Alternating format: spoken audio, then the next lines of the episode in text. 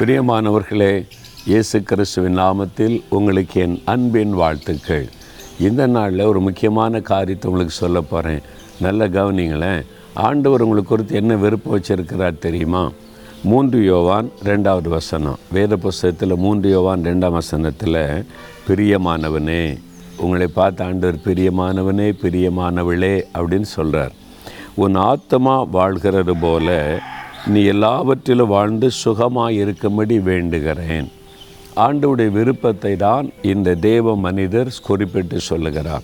மூணு காரியம். முதலாவது நீ சுகமாக இருக்கணும்.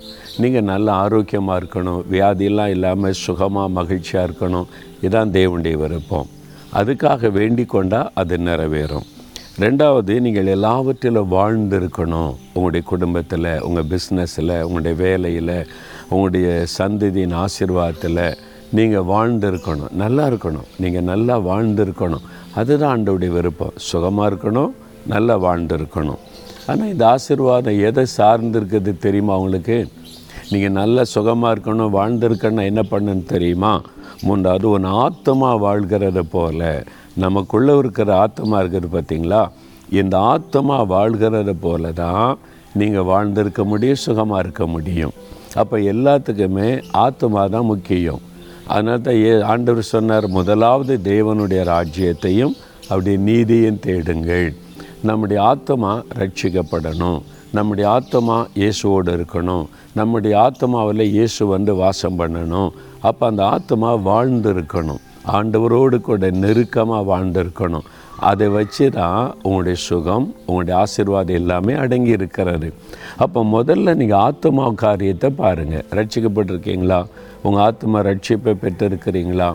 இல்லை பாவத்தில் இருந்தீங்கன்னா பாவத்தை விட்ட மனம் திரும்பி என் ஆத்மா ரட்சிக்கப்படணும். இயேசுவே என் பாவத்தை மன்னித்து ரட்சிங்கன்னு கேட்கணும். உங்களுடைய ஆத்மா பரிசுத்தமாக இருக்குதா? அதுக்கு தினம் வேறு வாசிக்கணும் ஜெபிக்கணும். உங்கள் ஆத்மா வாழ்ந்திருக்கணுமானா அதுக்கு ஆகாரம் கொடுக்கணும். வேத வசனம் தான் அதுக்குள்ள ஆகாரம். அப்போ தினம் வேறு வாசிக்கணும் ஜெபிக்க ஜெபிக்க தான் உங்கள் ஆத்மா தேவனோடு இணைந்திருக்கும் வாழ்ந்திருக்கும். அதை வச்சு தான் உங்களுக்கு சுகம் உங்கள் ஆசீர்வாதம் எல்லாமே. அப்போ எதுக்கு முதலிடம் கொடுக்கணும்? ஆத்மா உங்களுடைய ஆத்மா வாழ்ந்திருக்கிறது போல தான் உங்களை தேவன் ஆசிர்வதிக்க முடியும்.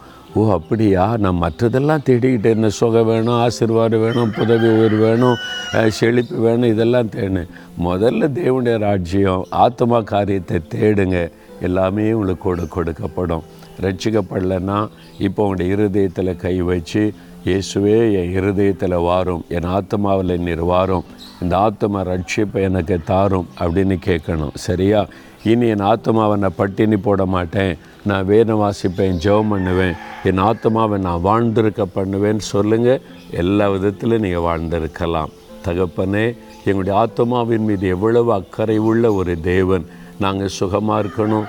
வாழ்ந்திருக்கணும்னு நீங்கள் விரும்புகிறீங்கப்பா ஆண்டவரை ரட்சிக்கப்படாதவங்க யார் யார் இன்றைக்கு ஜெபிக்கிறாங்களோ அவங்களுக்கு ஆத்ம ரட்சிப்பை அருளி செய்யும். பாவ மன்னிப்பை அருளி செய்யும். பாவ மன்னிப்பின் சமாதானம் அவருடைய ஆத்மாவிலே உண்டாகட்டும். வேதமாசிக்க ஜெபிக்க தன் ஆத்மாவை உமக்குள்ளே பலப்படுத்தி கொள்ள கிருபை தாரும். அதன்படியே உம்முடைய பிள்ளைகளை ஆசிர்வதித்து வாழ்ந்திருக்க செய்யும் சுகமாயிருக்கும்படிக்க செய்யும். இயேசு கிறிஸ்துவின் நாமத்தில் ஜெபிக்கிறோம் பிதாவே. ஆமேன் ஆமேன்.